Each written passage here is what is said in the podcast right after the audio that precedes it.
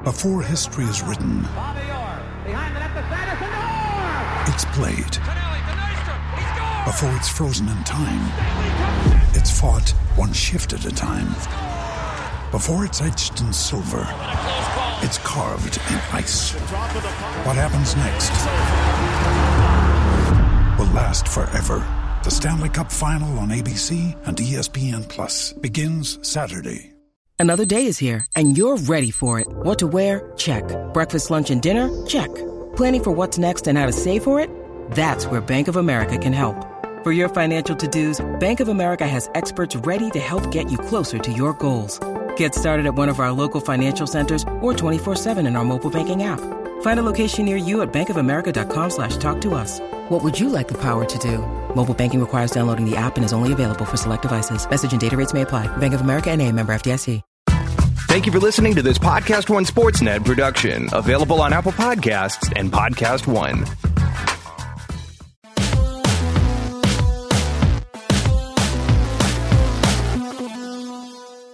Welcome to RealGM Radio. I am Daniel your host, and so happy to have you with us for this episode. My guest is the great Kevin Pelton of ESPN, and we had a really fun conversation just kind of looking at what we're looking forward to in the season. So, some big picture stuff for teams, for players, for league wide trends, but also the questions that we want answered, what we're really going to be looking for in the first couple weeks of the season, teams that we can't quite figure out, which surprisingly, maybe, are the same teams for the most part. So we go through all that fun, wide ranging conversation brought to you by betonline.ag. Use that podcast one promo code for a 50% welcome bonus. CBS Sports HQ. And then I'll talk a little bit about the uh, there's a podcast one survey you can do that can really help us out. But a great conversation with Kevin Pelton. Hope you enjoy it. Thank you so much for coming on. Thanks as always for having me. I don't know if you feel the same way that I do that this is kind of a, a, an interesting part of the calendar because the you, are getting a little bit of the the fun stuff because there is actual basketball now. I mean, you and I were talking during Nuggets Blazers on Tuesday night, but it still does feel like with the real thing so close, it's still a little bit agonizing. yeah, I mean, I thought there was a funny exchange between uh, our buddy Seth Partnow and I on Twitter during that game uh, Tuesday night, which he was like, "I can't wait till we get to the regular season so that some of these teams can, you know, have reality hit them in the face." And I was like, "Oh man, I love preseason because of the fact that you know the stakes are so low, people aren't wound up in the same way that they are during the regular season." I, when I covered a team back during the Sonics days or or the WNBA Seattle Storm, it was always my favorite part of the year was the preseason preseason, and then the game started and it wasn't nearly as much fun.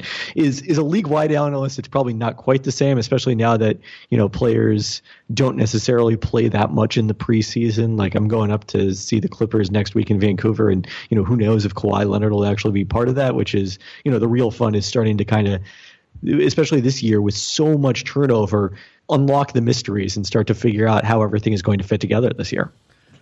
Right, and you and I are both very into the exploration and discovery phase of the season, which is the early part. And depending on the year, that can be early October. A lot of times it's late October, just depending on when teams really show their cards. And as you said, one of the huge storylines of this year is the number of new faces in new places and the complete upheaval of the league's power dynamic and, and I mean, even the teams that are more stable, like the Bucks, you know, the Bucks lost a starter in Malcolm Brogdon, and the Nuggets. It seems to me like there's at least an open competition for their starting three spot, and they have a lot of interesting questions as well with Jerami Grant coming in and everything like that. So even the teams that have continuity, other than and the Magic have Markelle Fultz, like even the teams that have continuity still have really interesting questions that need to be resolved. Exactly, and you've identified, I think, possibly three of the top four teams in terms of projected returning minutes uh, based on the the minutes projections that I use in compiling the RPM projections. The other team there being the Toronto Raptors, who it's weird to think of them as a team that has high continuity because they lost their star player and two starters, but the guys who are going to play in place of them are generally players who were on the roster last season. So yeah, I mean, and, and the other aspect of it is we're also kind of figuring out how they match up against different opposition. So, you know, how Denver deals with the Clippers, with the Lakers, the teams that now suddenly are their competition in the Western Conference, in addition to, you know, some teams that are holdovers in that group. That is a layer that's part of this as well the single best example of that layer for me is Milwaukee Philadelphia because the Sixers, I, I, don't know how to feel about them offensively, but they're going to be absolutely nasty defensively. And I think, as of knowing what we know right now, I think they are particularly well suited with the number of guys they have and just the overall kind of scheme fit type stuff. I think they're really well situated to defending the Bucks well, and considering Milwaukee is, I would say, the the meaningful favorite if they stay healthy to have the best record, at least in the East, probably in the NBA, but at least to be in the mix for the Eastern Conference Finals, you can start to think about a potential series between those two teams earlier, even if a single game or a single moment is not going to be definitive. So, one of the things our ESPN analytics group does in their BPI projections is calculate the chances of two teams playing each other in the postseason.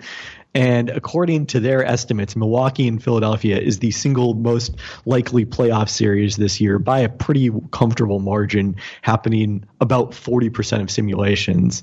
And that even maybe feels a, a touch low if, if you account for, you know, kind of subjectively how, how much those two teams seem to stand out from the west, rest of the Eastern Conference.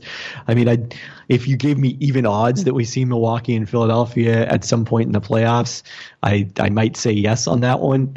Um, so yeah, that's going to be, uh, and then all the ma- different matchups in the Western Conference because of the fact that it's it's quite the opposite in the West. Even though uh, there there is one matchup that is Clippers Jazz that is the most likely matchup in the West at about thirty three percent. There's so many possible conference finals matchups that you got to watch pretty much all the top, at least six teams, right?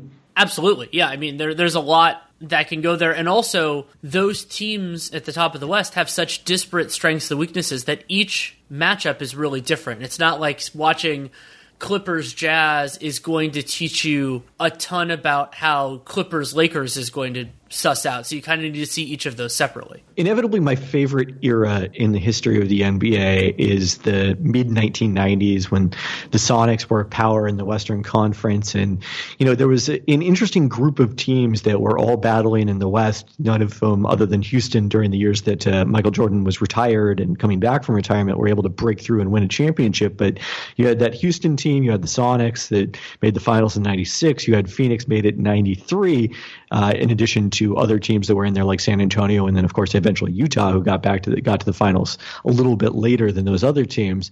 And there was a, a really interesting relationship between the Sonics the Rockets and the Suns in that era, where the Sonics traps were extremely effective against Houston. They were able to take away Houston shooters without just having Akeem Olajuwon run wild. So they they won playoff series head to head in '93 and '96, dominated the regular season series in that span until the the Rockets traded for Barkley from the Suns. But Barkley was a different animal entirely for the for the Sonics defense to deal with. So Phoenix generally had the upper hand on the Sonics. They won their the conference finals. Those teams teams played 93 and 7 games and and generally controlled the season series. And then Houston always got the better of Phoenix, beat them famously, you know, upset them without the benefit of home court advantage in 95 and then I think they may have had home court in 94, but you know, another series that people gave Phoenix a good chance of winning. Uh, Houston, I believe, had to come back in that series. And so it was this fascinating thing where who came out of the Western Conference was determined over that four year span in large part by which of those four teams happened to play each other. That's absolutely fascinating, and and I think you're right to think about how matchup specific elements could be in play here. And that ties in with another one of my kind of big picture storylines. This is something I brought up to Nate in actually our Patreon mailbag. Somebody asked us about storylines that I didn't think were getting enough attention. And one of them for me, you and I have talked at length, including on this podcast, about the importance of home court in the playoffs. But my read that it is entirely possible, due to continuity and just the structure of them as teams, that the Rockets, Nuggets, and, and Jazz could be in some order the top three teams in the Western Conference standings at the end of the regular season. However, it is also possible that none of those three teams are even among my top two best teams at that point in the playoffs because the Clippers and Lakers are incorporating new pieces. They they have heavier load management burdens and all of those other considerations. Yeah, I think it was interesting that in last year's playoffs, it didn't get much attention. That I think it was 13 out of 15 series were won by the team with home court advantage. Portland won the game seven in Denver. That was one of them. And then uh, well, Toronto beating Milwaukee in the conference final, Eastern Conference Finals would have been the other one. So it was actually a year that was like very favorable in terms of the regular season and the importance of getting home court. Even though you know people don't think of it with all the load management that went on, particularly with the Raptors and Kawhi Leonard. I mean, you know, they still got the second seed, still had home court advantage in the NBA Finals, despite that. Uh, I, I, think this year could be more of the swing back towards what we've seen in years past, where home court isn't as important. I, I think to go to your point that that started this, though, to me the interesting question is whether the Jazz belong in that group because even though they're not a team that has the dominant superstar combination like we think of with the Clippers and Lakers, and even though they don't have the obvious injury concern going into the season, I still think they're probably going to f- more likely to fall into that group of teams that are better in the playoffs than the regular season because of the fact that they don't have particularly strong depth. And what's interesting about that is that that's not how you know the the Vegas line seemed to be tra- uh, tracking them. Is if, if I'm recalling this correctly, I think they have the highest over under line for any team in the Western Conference. Yeah, and it could be that the Jazz are kind of getting the benefit of the doubt in terms of their regular season prowess, despite having a fundamental transformation. Depth is a really important part of that. And then the other part is their defensive identity. The Jazz have been one of the league's best defenses, and they still have two time defending defensive player of the year, Rudy Gobert, on the interior. But shifting away from Derrick Favors being both the starting power forward and backup center, moving to Ed Davis, and also just the kind of the ancillary effects. I think Rubio to Conley is going to be a downgrade, and just ha- having more offensively. Ooh, ooh, Mike Conley is offended by that.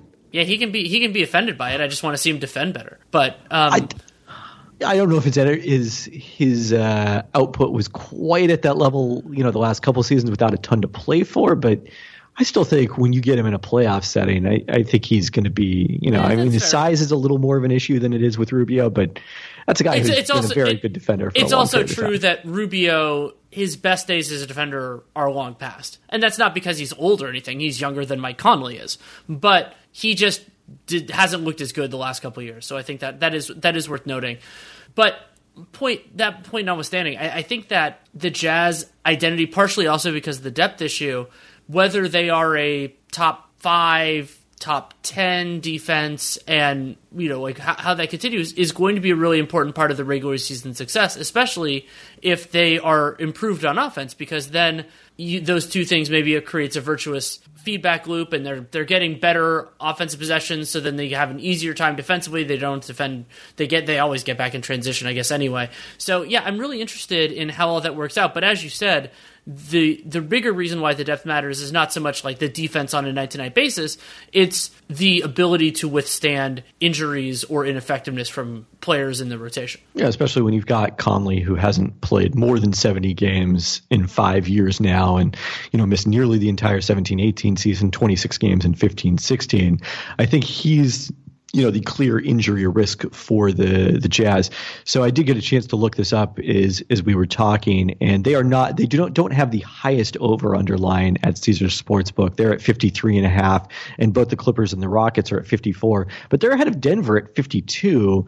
And I would flip flop those two teams. I think Denver is the stronger regular season team, even if I do think that Utah can maybe be the better can quite possibly be the better of those two teams in the playoffs the other elephant in the room in terms of I brought up those three teams of the the Nuggets, the Jazz, and the Rockets. Houston, Russell Westbrook. I mean, the mm-hmm. the the easy book there is he'll be better in the regular season than the playoffs. I firmly believe that, just because the fact of the matter in the modern NBA is that opponents do a lot more opposition specific tactics in in the playoffs because you're facing the same team over and over again. You have the incentives. You're not flying to another city the next day and also because I, I am interested with this Rockets team, and, and we still don't know how exactly they're going to fill out their entire roster. How many different really iterations or concepts of their lineup they have? So depending on, I don't think Isaiah Hartenstein is going to be a huge part of a huge part of Mike D'Antoni's rotation.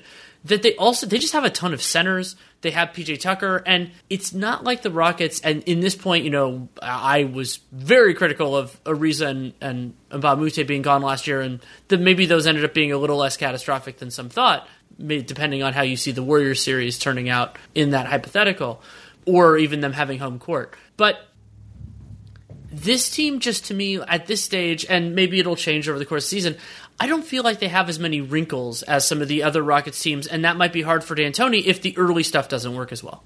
I think the early stuff is probably going to work, though. I mean, yeah, Russell Westbrook's energy he's going to bring on a night to night basis in the regular season. That's going to be, I think, hugely valuable for them.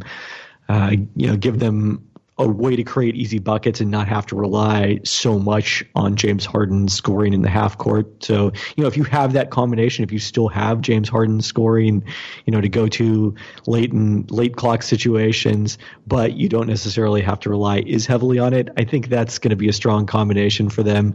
They they do have, I I think you know some intriguing depth pieces. I was I was redoing their uh, minutes projections the other day because when I had previously done them, Thabo Sefolosha hadn't been signed yet, and you know I think he can give them some solid minutes as a three four.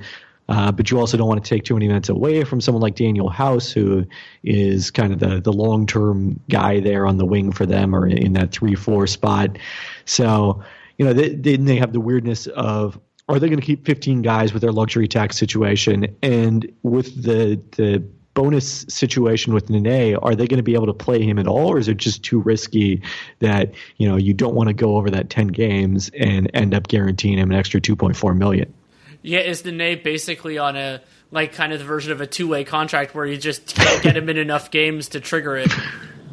But if Tyson Chandler has to miss one for whatever reason, maybe you put him out there. Yeah, I guess that's a good way to think of it. He's just a Chandler insurance policy. Yeah, that that's kind of the, or at least in the early part of the season, and then you cut him, which is unfortunate well, for for Nene that that's the way it worked out. But yeah, well, presumably trade him to someone else. Who, oh yeah, that could work too. Yeah, I think he, I think they want to clear that that clear that salary off his yeah, and then he could play, or or maybe that team, if he goes to a, a non-contender, just waives him. I have to assume that's part of why he was willing to agree to this contract. I don't feel like we've had a lot of discussion of that in the whole Nene contract.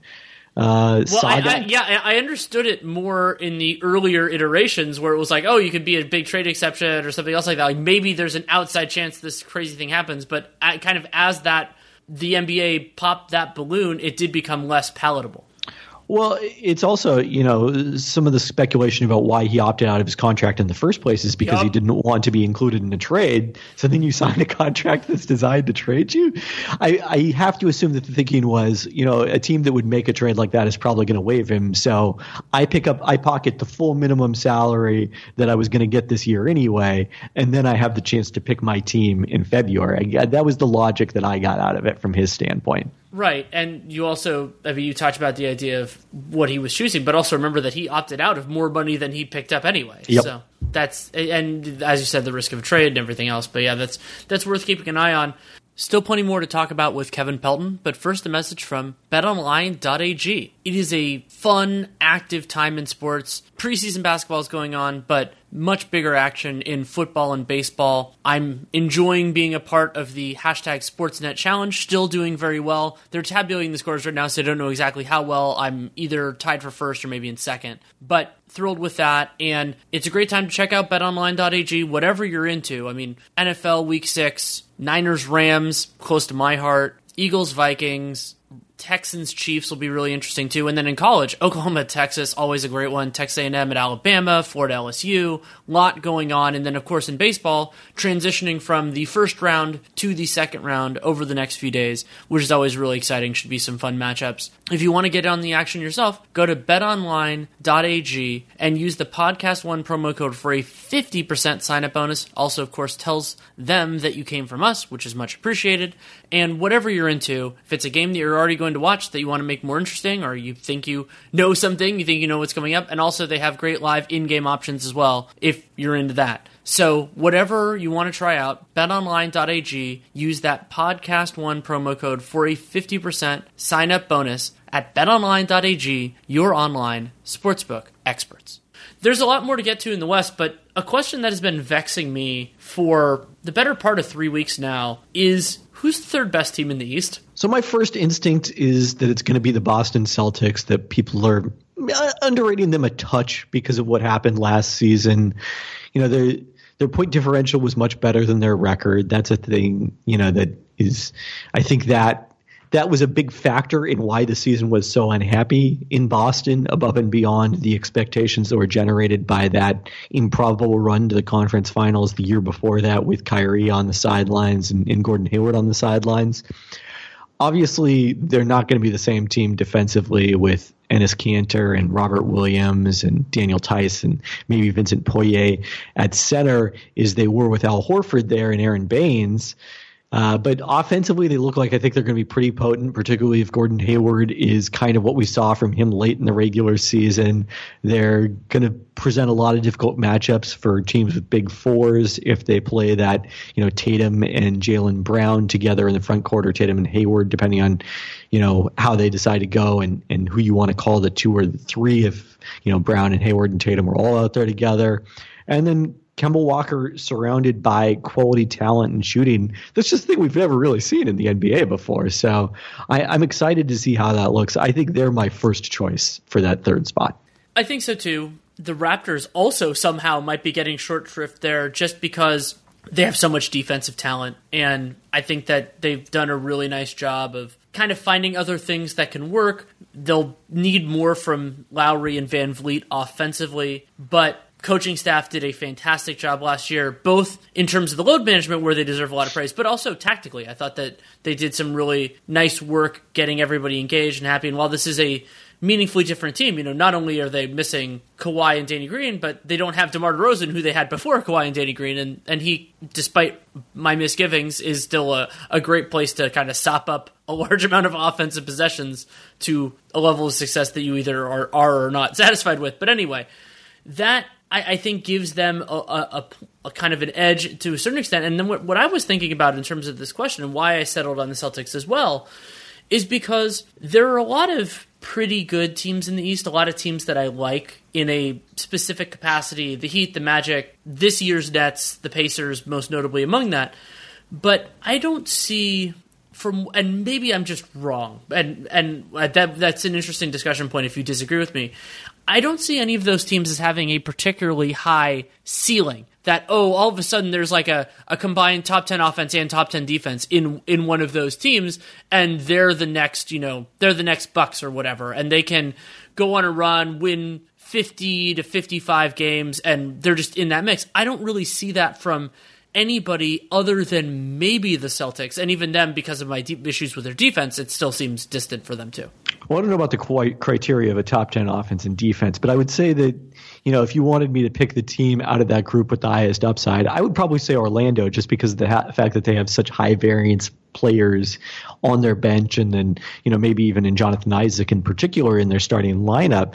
So, you know, if Markelle Fultz everything goes perfectly according to plan and he is close to the number one prospect of a couple of years ago, that gives them a level to go up offensively from where they were last season. And they they don't have to get into the top 10 to be the third best team in the East. If they just got to average offensively, given how good they're likely to be defensively, I think that would be good enough. And then Mo Bamba would be the other guy, young player off the bench who provides them that same level of uh, variance. You know, strong start for him in the preseason so far, even though they were so much better last year after they replaced him and uh, the the various backup point guards they had cycling through Isaiah Briscoe and Jerian Grant with Michael Carter Williams and Khem Birch. Right, I think that's a really good point. And also, while you know we might it might not be quite as rosy as the end of last season, Orlando had a really dominant defense last year, and even if it takes a few steps back, they're still really really good there. And so that can be a calling card, and maybe then if the offense is a little bit better, or even if it's unsustainably better for for enough of a period of time, they can pick up some wins. That would be a big difference. And part of what, and you, you were getting at this at the end of your answer, that made Orlando's when when you look at a team, Collin Sexton's another example of this to an extent. When you look at a team that has a fundamental fundamentally different kind of segments of the season I like to look at whether something materially changed, whether there's, and then whether that changes returning or not. And so last year for the Magic, I think the biggest thing that happened was they took those worst players out of the rotation And once they took those players out, things got a lot better. You know, bringing in Briscoe, Michael Carter Williams once Briscoe got hurt, and then fixing the center rotation, which incidentally they're hoping is now fixed with the guy who they excised to fix it last time, though they also still have Khem Birch.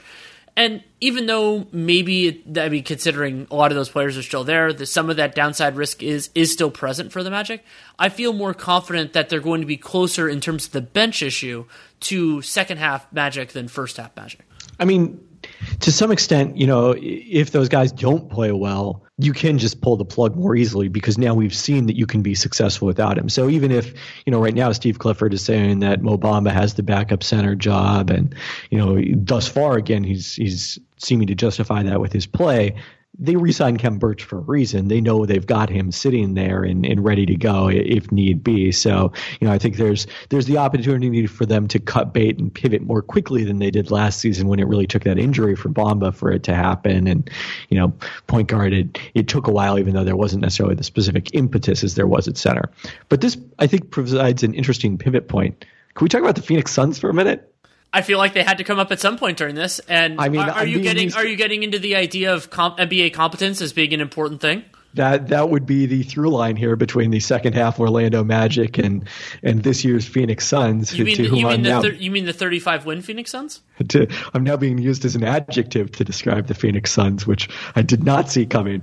Uh, yeah, I mean, this is a team that played a lot of really, really bad players last season, and those players are generally off the roster, or other than you know, maybe in the case of Elie Okobo, uh, relegated to the fringes of the rotation or entirely out of it. So, you know, I think it's going to be interesting to see how much improvement they're capable of just from going. You know, everyone thinks of the improvement as going from like average to good, but you maybe can improve just as much from going really bad to average it's a fascinating idea, and as somebody who has harped on the importance of playing NBA players, I I do agree with it, and it gets also gets to a threshold question that I've been trying to process in the Western Conference, which is the lack of truly bad teams, yep. and that can sort itself out a few different ways. One is somebody is just way worse than we think they are, and so they sop up some of those losses. Another is that those losses get distributed among the Western Conference teams, so instead of having a bunch like a bunch of teams in the high 40s maybe they're more in the mid 40s and then you have some teams that are a little bit higher on the bottom end and or maybe somebody gets injured and then that, that swings at all that. And so with, with the suns i get into this weird thing where i think i think they're a lot better than they were. That's not really that controversial an opinion. And the passage of time generally helps them. They are a young team especially their best players. But i wonder if it's this weird circumstance where they are significantly better, but the signif- but the significantly better doesn't mean as much. So, for example, last year the Suns not only did they win, they went 19 and 63, but they had the point differential of a 19 win team as well. So you could be a lot better than that. Like, let's say they go from a negative 9.5 point differential to a negative three or so. That's huge. And they're in the mid, they're in the low 30s. Like that, that's a pretty impressive thing. Is that kind of the idea here from, from your perspective?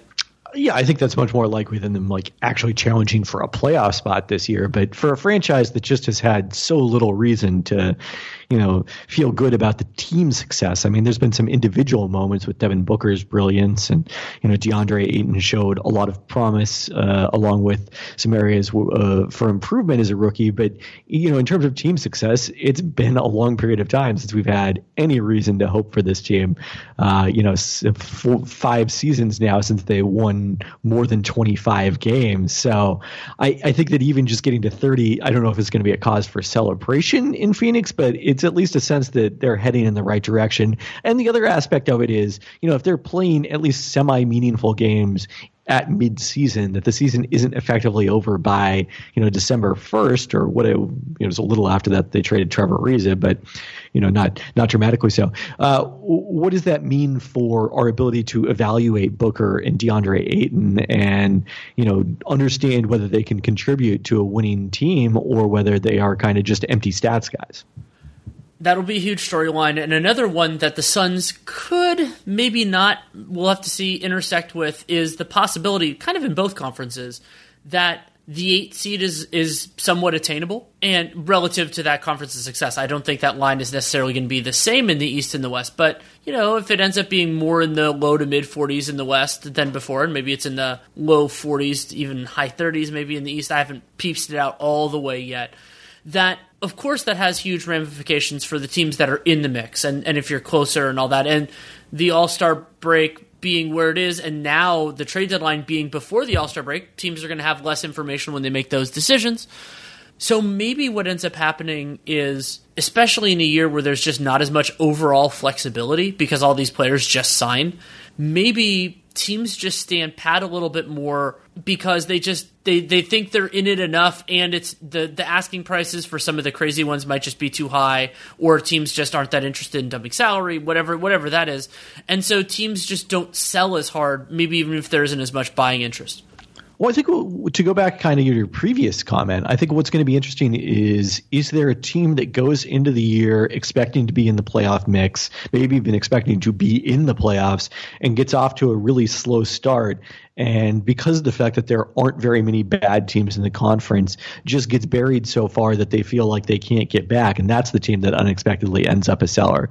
The example I'm thinking of, who weirdly, you know, they ended up finishing 42 and 40, though they didn't make the playoffs and were a seller, was the Clippers of 17-18, the year after Chris Paul departed, who got off to that 5 and 11 start. Uh, they had some injuries. Patrick Beverley was lost for the season. I think there was a Blake Griffin injury in there at some point. And, you know, then they end, end up trading Blake at midseason, even though that really wasn't necessarily because of their record. They had gotten back above 500 by that point. But, you know, who could be the equivalent of that, that team this year that gets off to a slow start and just decides that they have to pivot because of the fact that there aren't that many bad teams and it's going to be difficult to be- get back into the race? You also have the the challenge with some of those situations of a team that you know a front office that let's say has has the reason to be either more realist realistic or pessimistic. Because I mean especially for the the squads that have a little bit older rosters you know like I can't imagine the Lakers making that transition even if it were even worth the right call. I mean they have LeBron James who's turning 35 this year. I also don't think it's going to happen to the Lakers. I think they're far better than that. But the, those sorts of circumstances are really compelling, and the, the kind of the sellers that come out of nowhere can be as interesting as the buyers that come out of nowhere, and it, it depending on the market and, and what else comes to bear. Okay, one other thing I think we should discuss related to this is I, I, think your point is well taken about the attainability of the eight seed and the number of teams that are going to be in contention for the playoffs. And I think the other flip side of that, what that means is I don't think very many teams should be considered locks to make the playoffs in the Western Conference. East probably more so. I don't see as much of a depth of that, you know, whatever tier it is, but second tier playoff contenders. But in the West, I think, you know, even minor injuries could hurt a lot of teams. I I just don't know that you should be considering more than like three team, two or three teams locks going into the season. I would agree and I think the Lakers last year are a good cautionary tale, though they're.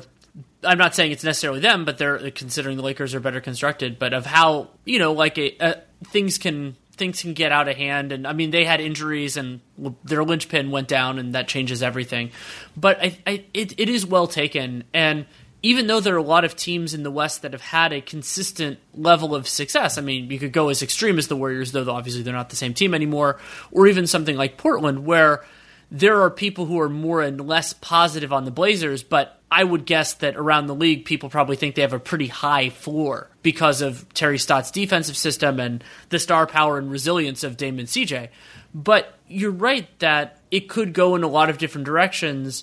And just because also the idea of the depth of quality, the other part that that means is you're not going to necessarily get saved by the schedule as often. So if Steph Curry misses two weeks, not a serious injury, but enough time to miss two weeks. Beyond the fact that the Warriors just aren't going to be super good in those minutes, in those in those minutes, they if you run into the 10th best team in the West during that time, your chances of winning are significantly lower than they were at some other points in the past. Yeah, the Warriors are really the team I think of when I make that comment about the number of locks because you do see some people who consider them a lock to make the playoffs.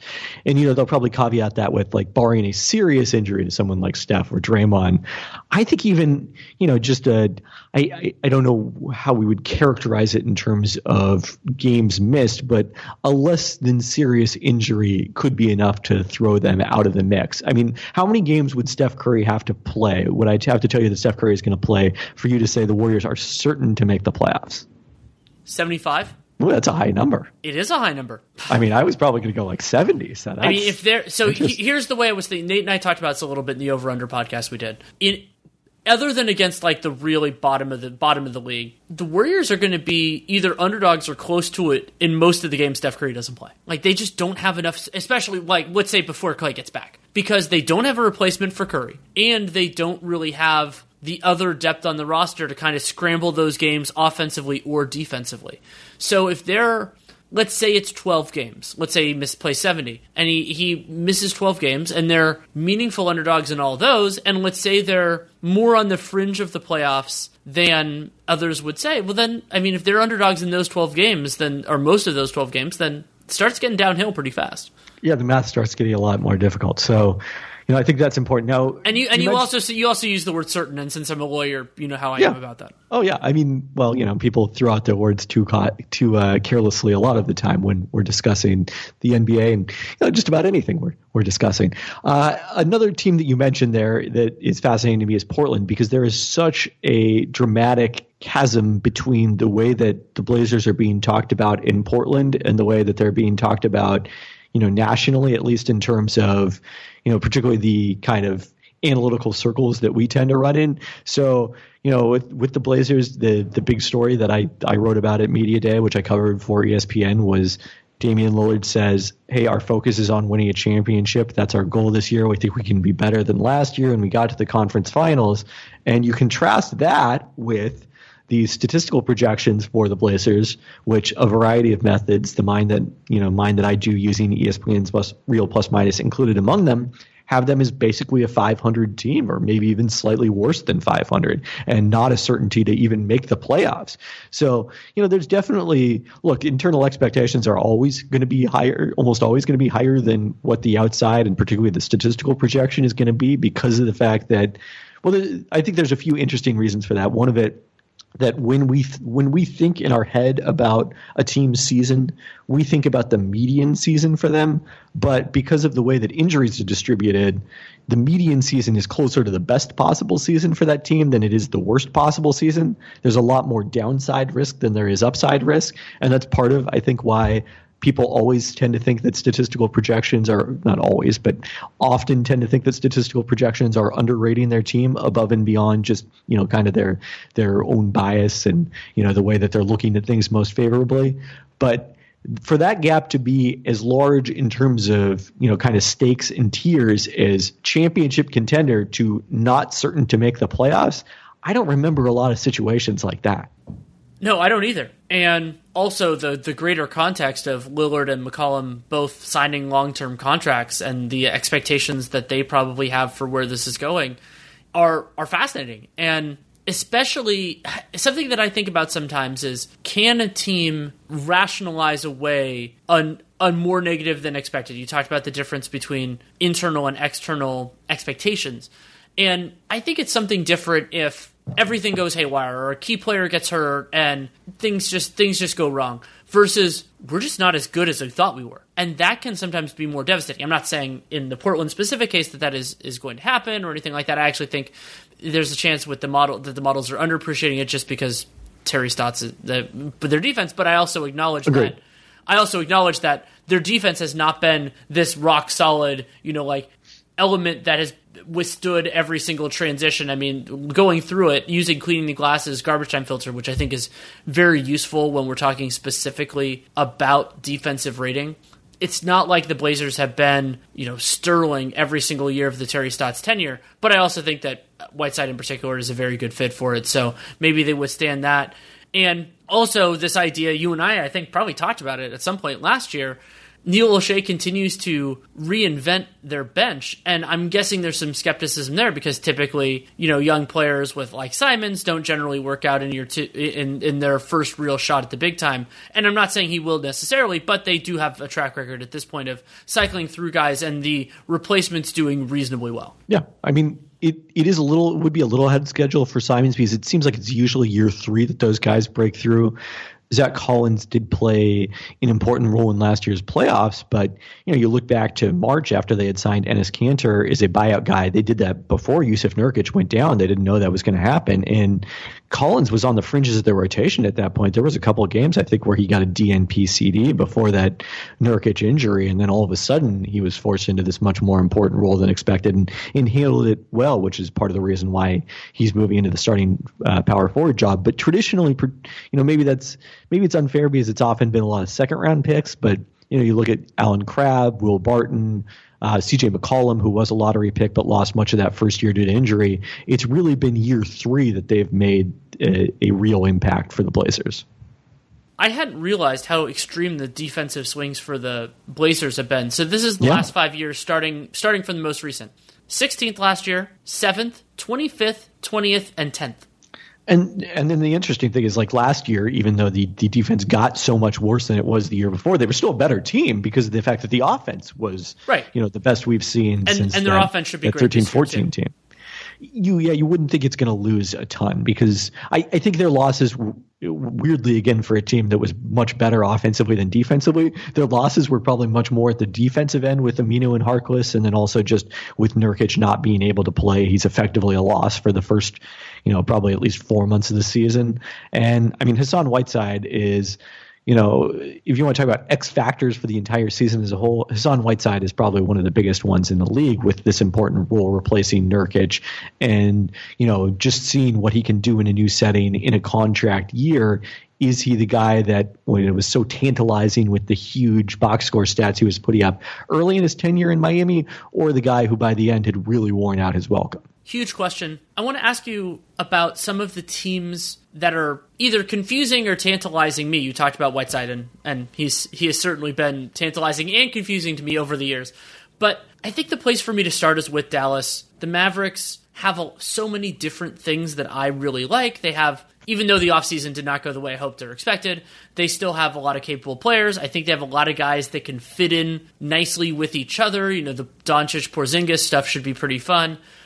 But it is something fundamentally different to say, kind of like what we did with the Suns, that they can be a lot better, but are they like playoff team better and health and with Porzingis most notably being a part of that?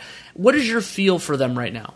I think they certainly can. I, so Dallas was the first team that came to mind, you know, when you started to go into that uh, discussion of, you know, teams that are fascinating. I mean, you know, first off, just seeing what Porzingis is so long removed from him last being on the court. What kind of step forward can Doncic take in year two? I mean, those are two huge questions, not only for what the Mavericks do this season in terms of potentially pushing for a playoff spot, but also in terms of kind of their long term upside and how much they look like uh, a rising force in the Western Conference. The other question that, you know, above and beyond the personnel is specifically fascinating to me about the Mavericks is for such a long period of time, they tended to outperform their point differential, which you know was often credited to Rick Carlisle's coaching and the veterans they had. That was a big factor with the, the 2011 championship team. But even going beyond that season, they tended to you know generally outperform their point differential. And that flipped badly the last two years, where you know they had the point differential, you know, Pythagorean record of let's see 20 33 wins in 17 18 actually won 24 in 18 19 uh, last year they had a Pythagorean record of 38 and 44 actually won 33 uh, th- those both coming from basketballreference.com if that flips back again in a situation where they're much more serious about trying to compete for a playoff spot than they were the last two years you know all of a sudden if they're starting at a 38 win place and adding to that Kristaps Porzingis and getting Luka Doncic's development in year two, and then also just kind of the incremental roster upgrades, then it's not hard to get up into the mid 40s and be a very serious playoff contender.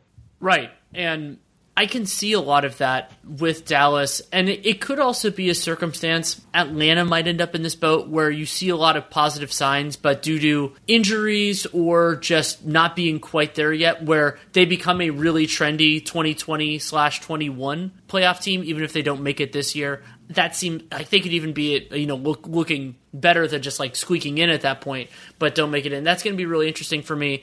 Still lots more to talk about with Kevin Pelton, but wanted to take a quick moment to tell you about CBS Sports HQ, which is the brand new streaming sports news network. It is live 24 7 and costs you nothing. It is sports coverage that is always on and always free. It's great that CBS Sports HQ made the decision to focus on the sports themselves. As those of you who listen to the show know, that's where I'm focused. And that's tons of highlights, breaking news, and then also fantasy advice. And if you're into gambling, they have a lot they have a lot of that information as well. And it's also just fantastic that it is completely free, not a trial membership or for, you know, a week just to see if it out for a cable package completely free for everybody. It doesn't even require a login. All you have to do is download the CBS Sports app on your phone, your Apple TV, Roku, Fire TV, or any other connected device to watch CBS Sports HQ. No fake debates, just sports for real sports fans at the great price of completely free. Don't even have to log in or sign up for anything. You just download the CBS Sports app and watch CBS HQ today. If you're struggling with alcohol or drugs, Recovery Centers of America can help. The holidays are over, the new year is here, and the time to act is now. Expert private care at Recovery Centers of America will get you on the road to recovery today. So call 1 888 Recovery now. At our fully accredited world class treatment center in Monroeville, Pennsylvania, you will be treated with compassion, dignity, and respect by our dedicated team of professionals. You will also benefit from specialized programs, 24 hour medical care, and the comfort of our outstanding facilities. Let us help you. We will answer your call 24 7 and can get you into treatment as soon as today. If outpatient care is right for you, you can receive a same day assessment and attend therapy in person or virtually. And because we accept most private insurance plans, you get premium care without the premium price. Don't wait. Start your new year. Start your new life today. Call 1 888 Recovery now. That's 1 888 Recovery. Another team that will be potentially looking at next season differently than this season, even if it goes well, is Brooklyn. And Brooklyn last year, I mean, I, I love Kenny Atkinson. I think he did a really good job, and they did have to withstand some just some weird stuff last year, like the horrifying injury to Caris LeVert, who played in 40 games. But there, they lost a lot of important players, and they gained some, but also one of their best players being on the bench for presumably all 82 games are pretty dang close to it makes it really different. And I, I, can't make heads or tails of it yet because I have this idea that they're going to be worse than I. They're like they lost a lot, and they're, they're not getting Kevin Durant. Also, Wilson Chandler being suspended for PEDs doesn't really help. But I also think Kenny Atkins is a good coach. and I also think betting against Kyrie Irving when he can actually play to carry an offense is a bad idea. Yeah, I mean it's interesting because you know, you do think that Kyrie Irving for D'Angelo Russell that should be an upgrade, as well as Russell played last season. You know, they they reasonably could have better health. You had Spencer Dinwiddie missed an extended period of time, in addition to, you know, the the LeVert injury you mentioned. It's really kind of those those supporting role players. Ed Davis, Jared Dudley gave them some important minutes last year. Uh, I, I, don't think I'll include Rondae Hollis Jefferson and Jared and uh, and Allen Crabbe necessarily in that list, but you know they've they've had some some downgrades on the margins. I the their projection being as pessimistic as it was was a little bit of a surprise to me when I started running the RPM projections, but not a total surprise given the fact that I mean the other aspect of it is you look at teams that jumped as much as the Nets did from 17 18 when they won 28 games to last year when they won 40. 42, I should say. Uh, those teams tend to come back a little bit the following year. It's the plexiglass pr- principle that uh, Bill James talked about in baseball, which is you know a specific example of regression to the mean. And I, so I think even if they had just kept the same core, they probably would have had a worse projection than people expected. So that's going to be interesting to see how it plays out. Also, I, I would note for the record that I'm I'm a bit of a Caris LeVert skeptic res- relative to the the massive love he gets on the internet. Yeah, I'm actually conflicted on LeVert at this moment. I think I'm going to feel differently. You know, f- clarify a little bit in the in the last, or sorry, in the first like 20 games or so of the season, because I still remember before he got hurt, I, I liked him the best of Brooklyn's guards. That, that's for moments in time, and there were times when I liked him better than the Nets guards in the playoffs. However, some of that is just my intense mistrust of D'Angelo Russell, who is no longer on the Brooklyn Nets. That that is accurate. Now you get to watch him all the time. Uh, Hooray! I, I mean, at some point, LeVert needs to prove that he can score more efficiently than he has in the two seasons where he's been in a featured role in the offense. He had, you know, 556 true shooting percentage as a rookie, pretty much league average, but that was on a 16.6% usage.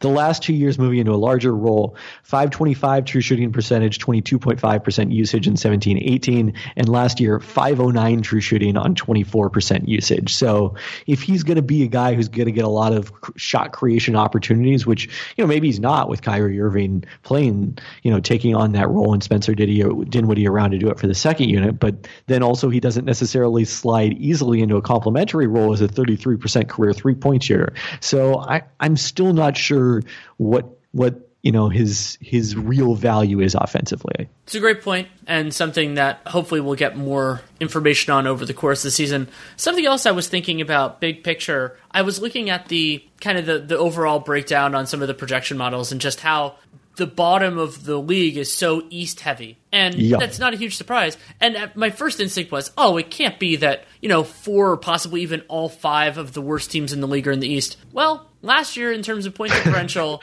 four of the bottom five teams in the in, in, the league were in the Eastern Conference. So it is definitely not impossible because it just happened. Look, anytime you say it can't be possible for the Eastern Conference, they find a way.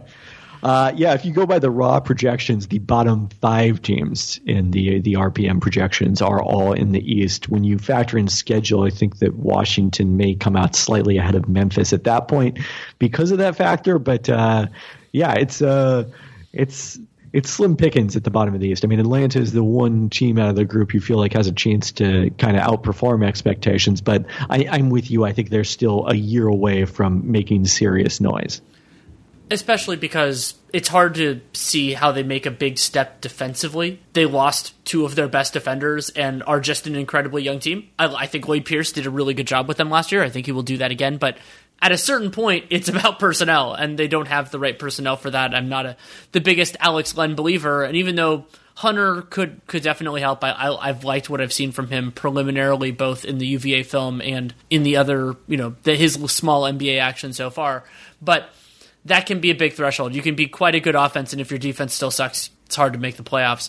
But it does make you a great league pass team. Oh man, I mean, you and I both watched that Pelicans Hawks game, which was just it was just like cotton candy. You just uh, I say that as somebody who's not the biggest fan of cotton candy, but anyway, the point being that it's just it's just a sugar rush and then it's gone, and you enjoyed you enjoyed it anyway. It was fun. Yeah, I guess I'd go with yeah. I, it was more pleasurable than cotton candy for me, so I'll yeah. go with like a candy bar. Yeah, let's go. Yeah, we can do that, and let's talk about the other part of that candy bar. The New Orleans Pelicans, maybe the hardest team in the NBA for me to figure out partially because there are just so many different personnel groupings and ways that this can play out.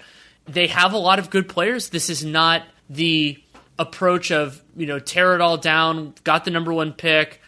They even had a ton of other draft assets who looked great in Summer League. Jaxson Hayes, Nickeil Alexander Walker, one of my absolute favorites. But they have Jrue Holiday. They have JJ Redick, Derrick Favors. Nicolo Melli looked pretty good in their first preseason game. So I think that this will be what I, I, I use the term a lot, but I think it'll be an evaluation year for David Griffin, Alvin Gentry, and the Pels.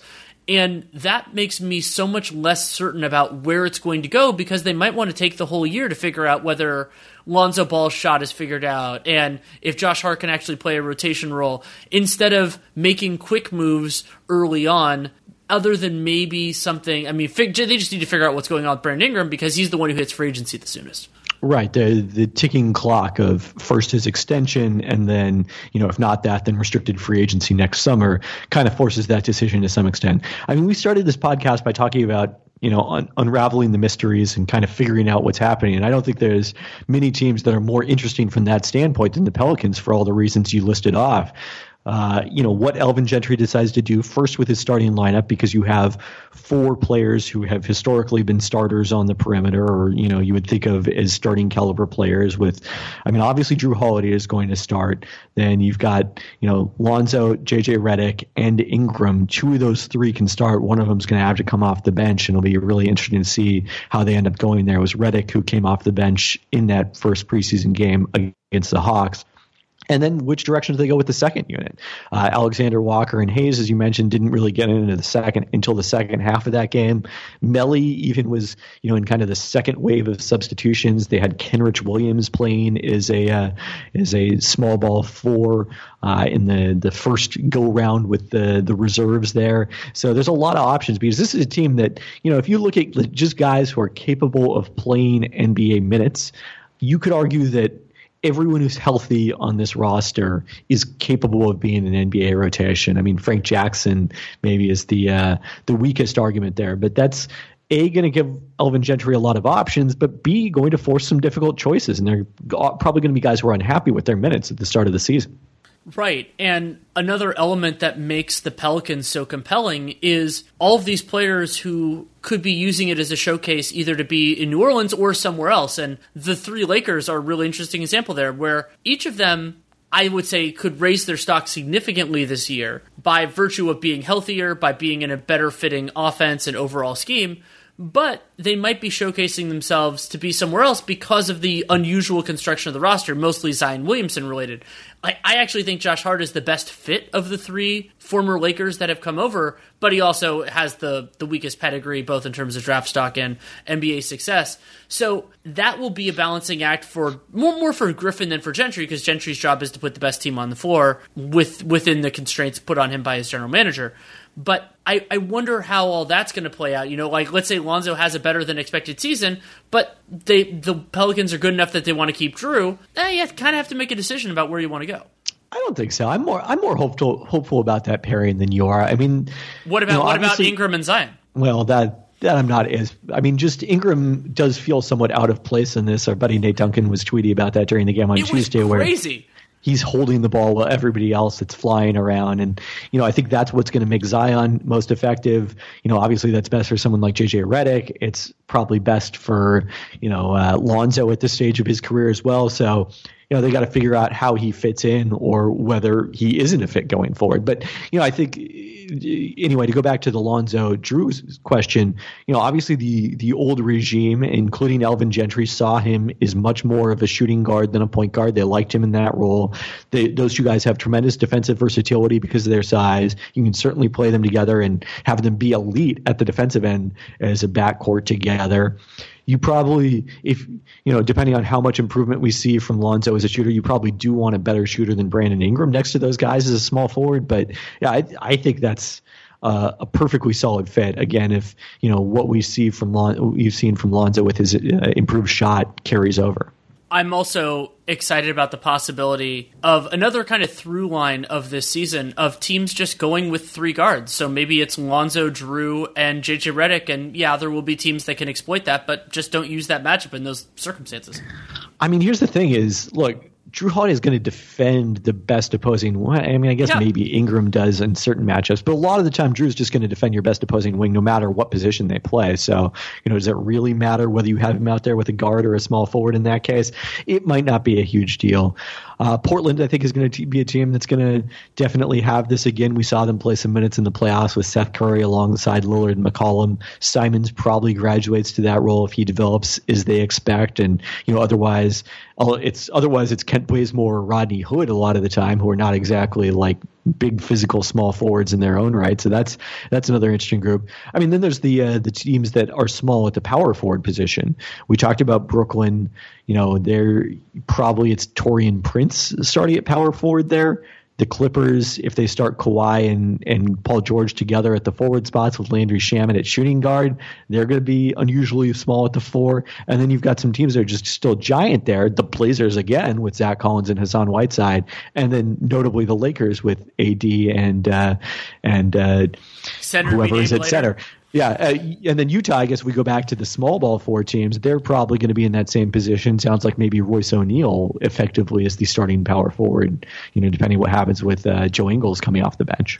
Yeah, it'll be a lot to a lot to watch, and that ties in with this idea. There are kind of two other big picture things I want to talk about with you on the show. One of them is the amount of teams that have a best five that does not involve either that definitely doesn't involve two forward sized players, but in certain cases it doesn't even involve one is absolutely fascinating. I mean, I think just you know you're seeing some teams experimenting in the preseason with these lineups where it's basically four guys between six six and six eight, and that's definitely the type of player the teams have been collecting for a reason. They have the most versatility, the the most capable of switching defensively, most interchangeable there. And it's going to be interesting to see how far teams go towards that ideal this season. Well, and then the teams that do it the opposite way because they don't have any of those players. So, like you brought up Portland. Portland will probably start a natural two guard at the three and a natural center at the four. That's yep. pretty wild.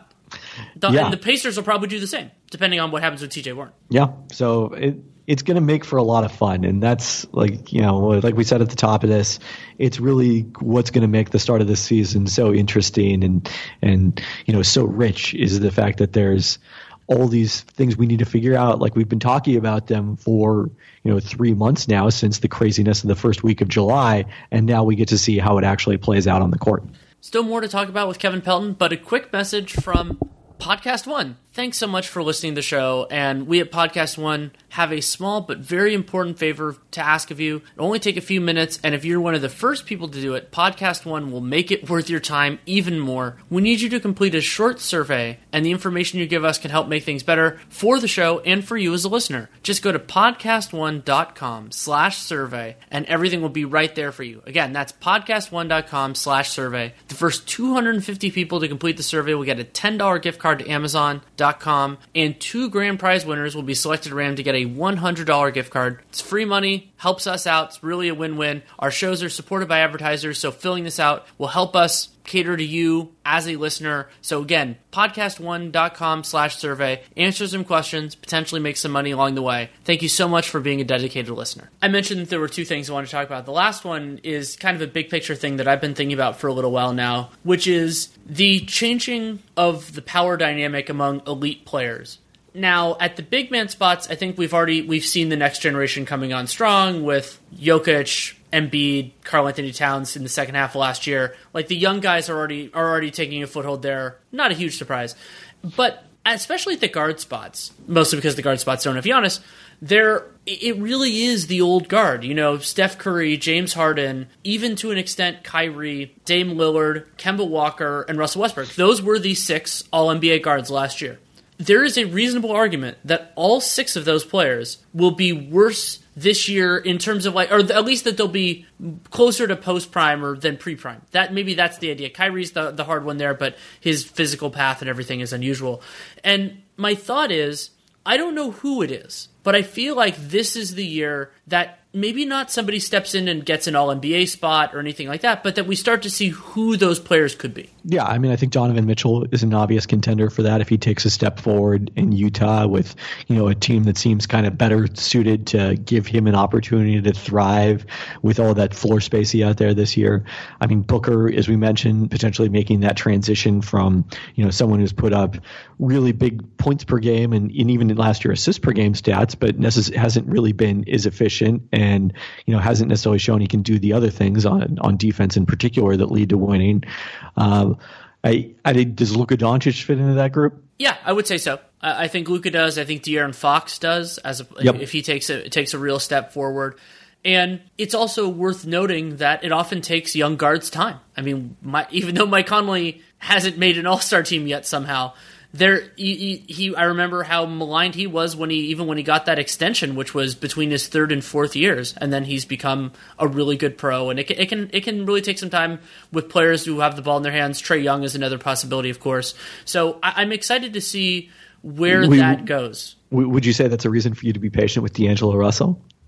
Yes. that's very hesitant. It is uh, very hesitant because Russell. I, I think that there is, and I've had trouble articulating it. It wouldn't surprise me if D'Angelo Russell becomes my muse for explaining this topic because now that I'm going to see him a lot more, the idea of how are you succeeding and what are the building blocks and and what what are you doing right what are you doing wrong and so for D'Angelo Russell in Brooklyn most notably but also largely true in Los Angeles he was not particularly great at creating separation other than when it was created for him by a screen that is hard to improve because you know you're you're generally players aren't going to get that much faster they they can get shiftier they can get a better handle all those sorts of things and he is a wonderful passer that you can obviously build on. We've seen tons of guys do that in the past, and we will continue to see it in the future. But I want, but I wonder about how that is as a foundation. You know, is that maybe not? He's obviously a much better shooter than somebody like Michael Carter Williams, but is the is the idea of what D'Angelo Russell did just harder to build on than even a, a lower a lower floor that another player had, but they maybe they have better tools.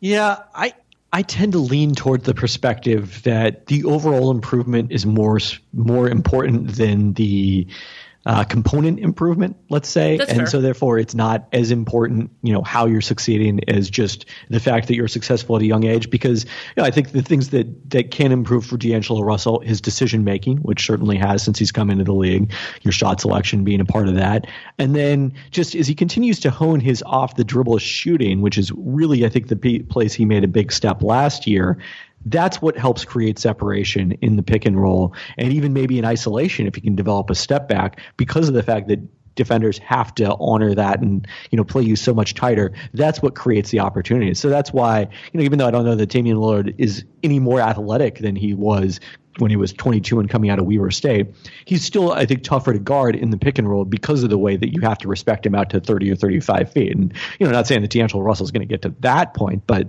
I, I think that's a pa- case for improvement for him. It is, and maybe it is. And I'm not saying that Smith will be Dennis Smith will be better than D'Angelo Russell. Far from it, especially considering the the, the early signs that we've seen over the last couple of years. Yeah, but great. I'm I don't know why I give players like him who are athletic and it's just like, oh, all they need to do is figure it out. I'm willing to give that more credence. Maybe that's my weak point, just like the people who say all he needs is a jump shot and th- that thinking that they can paper over that because of various players that have improved on their jump shot. Maybe maybe it's that that's my shortcoming is that uh, with guards I'm, you know, and so, to some extent that was the same mistake I made with Dante Exum, and it's it's just that it's an interesting question. But to go back to your original question, I think the other player who probably falls into that category of let's be patient, guards develop late is Jamal Murray, whose Yep. whose extension, max extension, has been you know pretty soundly criticized. I I totally get that. I mean, they're commit the Nuggets are committing to this money before they have to, you know, without any particular benefit to them other than the long term relationship building. But we've seen a lot of these point guard extent rookie extensions that have gotten hammered.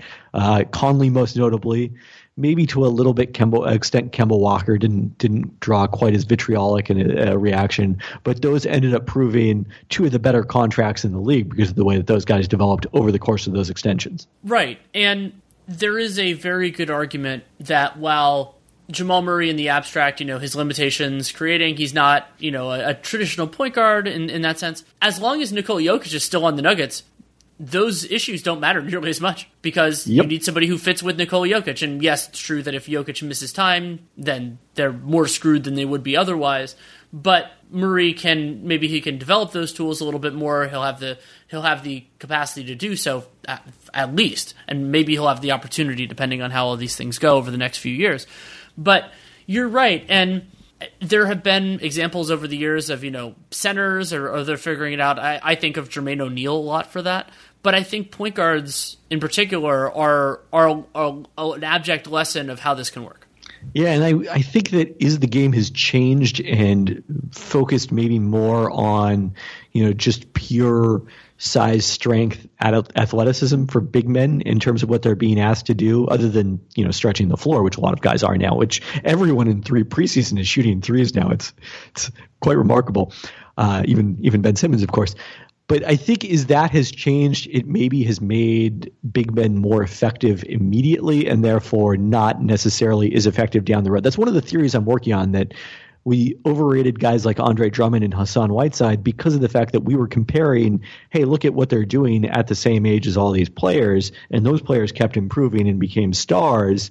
and that maybe we can't assume the same development curve because that came in an era where different things were required of centers than are required of them now. That's really interesting. So the idea that the the, the context made their the, basically the, that an easier set of circumstances made it look like they were more successful than you could actually project moving forward. or maybe more ahead of the curve. Sure. Okay. That, that's probably a better way of putting it so where those guys have actually instead kind of trended, I would say, you know, I mean, Drummond has made improvements since he was a rookie, you know, but they've not trended as far upward as you would expect based on their age. So that's interesting to think about in the context of someone like Mitchell Robinson or, you know, Jarrett Allen, guys like that who have, uh, you know, come out of the gates pretty strong. Yeah, so definitely something worth watching. We've talked about plenty, but I'll give you an open floor if you if there's anything else you feel like this is the last time you and I are going to talk on a podcast before the season starts. Anything else you want to discuss? I think we mostly covered it. I'll take a quick look through the through the league and see if there's anything else. Well, here's one brief one. I think there are a couple of teams that it's not necessarily that I expect them to make the playoffs, but that maybe deserve a little bit more buzz than I've been hearing. Minnesota is in that yep. camp for me. They, they they only have to figure it out a little bit defensively, and the the beastliness that Karl-Anthony Towns put out there that could be a factor. The Bulls, I like. I, I think that you know they're they're not perfect, but adding depth really helps them. Another team, coincidentally, where tying back to Phoenix, where playing yep. capable NBA players could really transform it, and they have Thaddeus Young, who can work in a variety of things. Satoransky, who is starting a preseason game on Wednesday.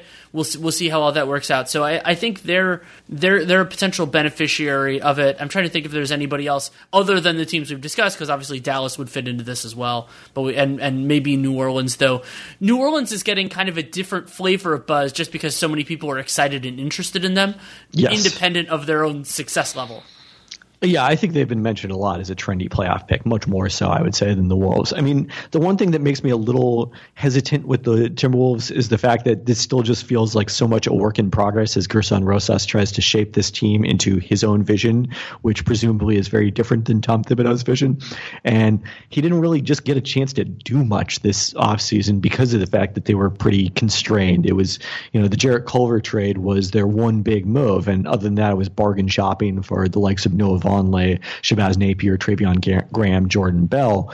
So I think that there's probably at least one, maybe two more big moves in store for the Timberwolves, and then we'll have a better sense of what they're going to be. But you know, some nice bargain shopping. Uh, those guys, I, I, forgot to mention Jake Layman as well, who uh, you know I thought he was another one of those Blazers players who made a big jump in his third season and became a contributor. Right. Yeah. The Wolves are a good example of you know small incremental changes that could have a big that could have a big impact, and just whether and a lot of it for them might end up depending on health. I mean, there was that really small sample size when Covington and Towns were on the floor together, and the Wolves actually defended pretty well. But that could be so many other factors. There's so much noise in a sample size that small.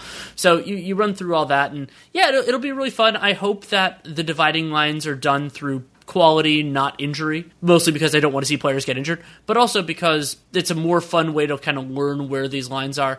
And one last one for me of a team that, not necessarily in this playoff buzz thing, but a team that I'm really interested in is San Antonio. Last year, they defied so much offensive orthodoxy, other than the fact that not turning the ball over really helps your offense, which is not exactly a, a bold proclamation.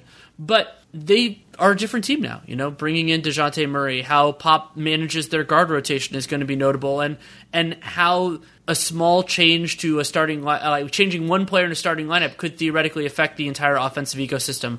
I'm going to end up watching that closely, and then also Murray was an elite defender when he came out of the University of Washington. He, he I mean, he was an elite defender, especially that second year. he was not an elite yeah, defender at, yes, you know, not when he came out. That's for once, sure. once he got in Pop's system, yes. Yes. So maybe that's an argument that the Spurs should sign Marquese Chriss as well. But uh, the I mean, I often wonder about what would have happened if Marquese Chriss had gotten drafted by San Antonio and Dejounte Murray had gotten drafted by Golden State.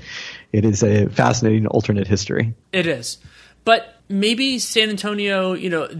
I wonder about kind of how how the puzzle, you know, if you shake up all the, the pieces in the box and then try to put it together, how it's going to work. And I, I love that there is something like that. There is there is an angle that whether it's for 20 games or for 82 or for 100 there's there's something that makes all of these teams really interesting and really worth watching. And for people like us, that's incredibly important because we're going to be watching them either way. Yeah, yeah, better be interesting because that's not going to change whether we're able to watch or not. Uh, the other thing I would say on San Antonio, though, that, that I think is so fascinating about them is, you know, their success last year was almost entirely driven by their bench not by the lineups with DeRozan and Aldridge on the court together. And Davis Bertans was a huge part of that with his floor spacing. The Marcus Morris saga cost them uh, Bertans in a deal that really didn't yield them just about anything. And so now, you know, you've got Trey Lyles in that spot. You've got DeMarre Carroll maybe sliding down to the four. Is that going to be able to be as effective as those groups with Bertans and, and Patty Mills and their shooting were? Yeah, and that that is an important factor to consider. I mean, the the bench starter disparity with, with how things go moving forward. So yeah, that, that's worth watching. Well, I mean, you and I could talk forever. I, I genuinely love our conversation. So thank you so much for taking the time. Always a pleasure. Thanks so much to Kevin Pelton for taking the time to come on. You can read him and often see him on ESPN. He does absolutely incredible work. You can also listen to the Fabulous Pelton cast, which is great, especially if you're into Seattle centric stuff or just Kevin Pelton being awesome. You can check that out. And follow him on Twitter if somehow you don't already at K Pelton, K P E L T O N. Love having him on, one of my absolute favorites, and really came through in the pinch for me. I had a rescheduling, which hopefully will be a guest in the future, but you know, it happens. And so KP stepped up because I'm actually going to be out of town the rest of this week. So I needed somebody on very short notice and he stepped up. If you want to support the show, there are a lot of different ways you can do it. You can leave a rating, leave a review in the podcast player of your choosing. It's great if it's Apple Podcasts. Totally understand if it's not. And if you want to be super awesome, you can leave a review both places if you don't use Apple Podcasts. Also, spreading the word, word of mouth, any way you see fit, social media, in person. It's awesome subscribing and downloading still extremely important. RealGM Radio comes out at a different time every week depending on guest availability, as mentioned this week. And that means you can't anticipate it or anything like that. So subscribing is the single best way to do that. But the most important thing to do for this show or any other that has them is to check out our sponsors for this episode. That is betonline.ag. Use that familiar podcast one promo code for a 50% welcome bonus. CBS Sports HQ, where you can download the CBS Sports app and many of your streaming devices, and the survey that's going on. I talked about podcast1.com slash survey. Huge for us advertisers. Really love to have this information, and it won't take you long, and you might actually win some money of it. You definitely help me out. So those are the, the main things you can do to, to support. If you have any feedback on the show, good, bad, or indifferent, Danny Leroux, NBA at gmail.com is the way to do it. Only have a couple more weeks until the season starts in earnest. Actually, might already have most of those guests lined up. Have a little bit of flexibility if a couple other feelers that are out there get picked up, but we'll cross that bridge when we get to it. But really excited about where things are going. And if you want to hear more of my, you know, day by day stuff, that will be on Dunked On. So I try to keep Real GM Radio big picture as much as I can. And it's always subject to change if I get a specific guest or anything like that. Those of you who've listened for a while know that, but that is kind of the idea, at least as of now. My written work will continue to be at the Athletic, and Dunked On will really start in full when the regular season starts because Nate is still picking up the awesome team by team work that he has done. And if you want to listen to the division by division ones that I do for RealGM Radio, all six of those are out now. You can just go through the archives and find them. Loved all the episodes, so many great guests and an insight that that is still relevant. I designed Real GM Radio to be as long running kind of as it can be. So hopefully you can enjoy that as well sometimes this this actually can be the toughest time of year in the way for me just because now it's so close but there's preseason basketball. I got really into a few of the games over the last few days the zion debut and pels hawks which was incredibly fun. Then i got really into nuggets blazers last night with michael porter jr's debut and then of course the Hezonja Skal front court which was pretty fantastic. So that is that is really exciting but you know the real thing will be here soon enough. So thank you so much for listening. Take care and make it a great day Love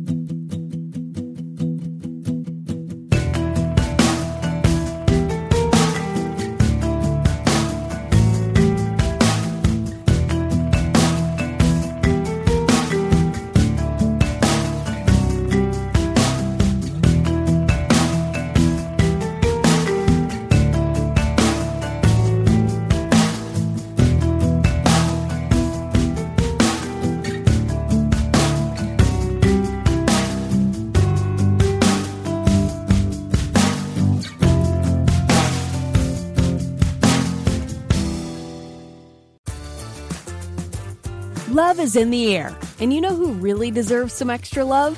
You, that's who. So why not treat your brain to a much needed recharge with Best Fiends? Best Fiends is the mobile puzzle game that lets you take a mental spa day wherever you are. Immerse yourself in the world of Best Fiends, where you'll team up with a daring band of cute collectible characters to solve brain sparking puzzles that are nothing short of absolute fun. With thousands of levels and tons of characters and exciting events added all the time, Best Fiends has all the me time you could ask for. So give yourself some extra love with Best Fiends, the perfect mobile game for those who seek to unwind. And if anyone deserves to kick back and relax, it's you. What are you waiting for? Download Best Fiends free today on the App Store or Google Play. That's friends without the R. Best Fiends.